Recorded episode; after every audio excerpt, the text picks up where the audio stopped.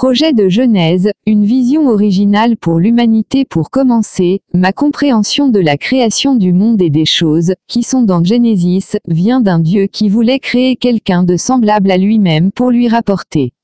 Un Dieu tout-puissant, qui n'avait que des anges qui l'adoraient et qui ont même créé d'une manière merveilleuse depuis. Ils l'ont servi et adoré, mais ils n'étaient pas comme lui. Du moins pas comme Adam.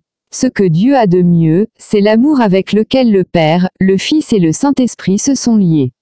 La Bible dit que Dieu est amour. Cet amour s'exprime merveilleusement dans votre relation intérieure, si on peut parler comme ça. Le Père, le Fils, Jésus, et le Saint-Esprit cohabitant en parfaite harmonie et amour, exprimant leur amour l'un pour l'autre, considérant l'autre et glorifiant l'autre, rendant l'unité de la divinité parfaite. Trois personnes fusionnées par l'amour, en amour, étant seulement un Dieu.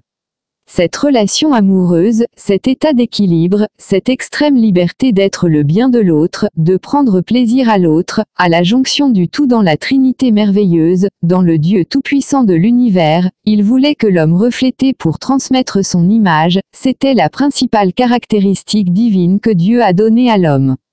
Quand il, Dieu, la Trinité, a dit dans Genèse 1h26, Faisons l'homme à notre image, après notre ressemblance. Il ne voulait pas dire que l'apparence physique de l'homme serait semblable à Dieu, mais que l'homme serait semblable à Dieu d'une manière spéciale. Aucune autre créature n'aurait cette ressemblance. Et sur le poisson de la mer, et sur les oiseaux du ciel, et sur le bétail, et sur toute la terre, et sur tout ce qui rampe sur la terre. Dans le reste du verset 26, nous voyons que cette différence de l'homme à d'autres créatures, l'homme garantit de nombreux privilèges et avantages. Toutes les créatures ont également été créées par Dieu, mais seul l'homme a été créé dans l'image et la sensation du cri d'air.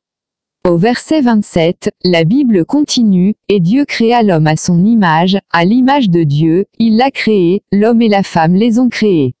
Nous devons bien comprendre une chose. Dieu est esprit, l'homme a été créé viande et sang. Comment les êtres et les relations spirituelles peuvent-ils être exprimés dans viande et sang? Comment les similarités des choses spirituelles peuvent-elles se matérialiser et se matérialiser dans ce monde naturel? Dieu voulait créer l'homme, son image et sa ressemblance, il voulait créer l'homme libre, il voulait s'imprégner en lui, ses propres caractéristiques. Il voulait que l'humanité exprime pareillement sa relation amoureuse existante dans la Trinité. Il y a trois personnes coégales et libres, qui s'aiment et se servent, exprimant leur amour et leur harmonie avec leur unité et communion. La famille humaine a été créée de la même façon pour exprimer cela. L'homme, la femme et le fil issu de cette relation d'amour, la famille a été créée pour être l'expression physique et concrète de l'image et de la SOUHITANCE de la Trinité elle-même. Ainsi l'homme, l'humanité, a été créé pour la louange de sa gloire. Pour que votre gloire soit priée. Quelle gloire? Quelle est cette conversation? Celui de la gloire existant dans l'amour de la relation entre ces trois personnes merveilleuses et dignes quand l'amour existant dans la famille, d'abord entre le mari et esposa et ensuite entre les parents et les enfants et vice-versa, il devient clair ou exprimé sur terre, la gloire est donnée à Dieu dans le ciel. Le reflet de sa gloire exprimée dans les familles des hommes rend gloire à Dieu dans le tir. C'est pour cela que l'homme, l'humanité, a été créé par Dieu. Pour exprimer la gloire de ton amour sur terre. C'est la grande mission de l'homme.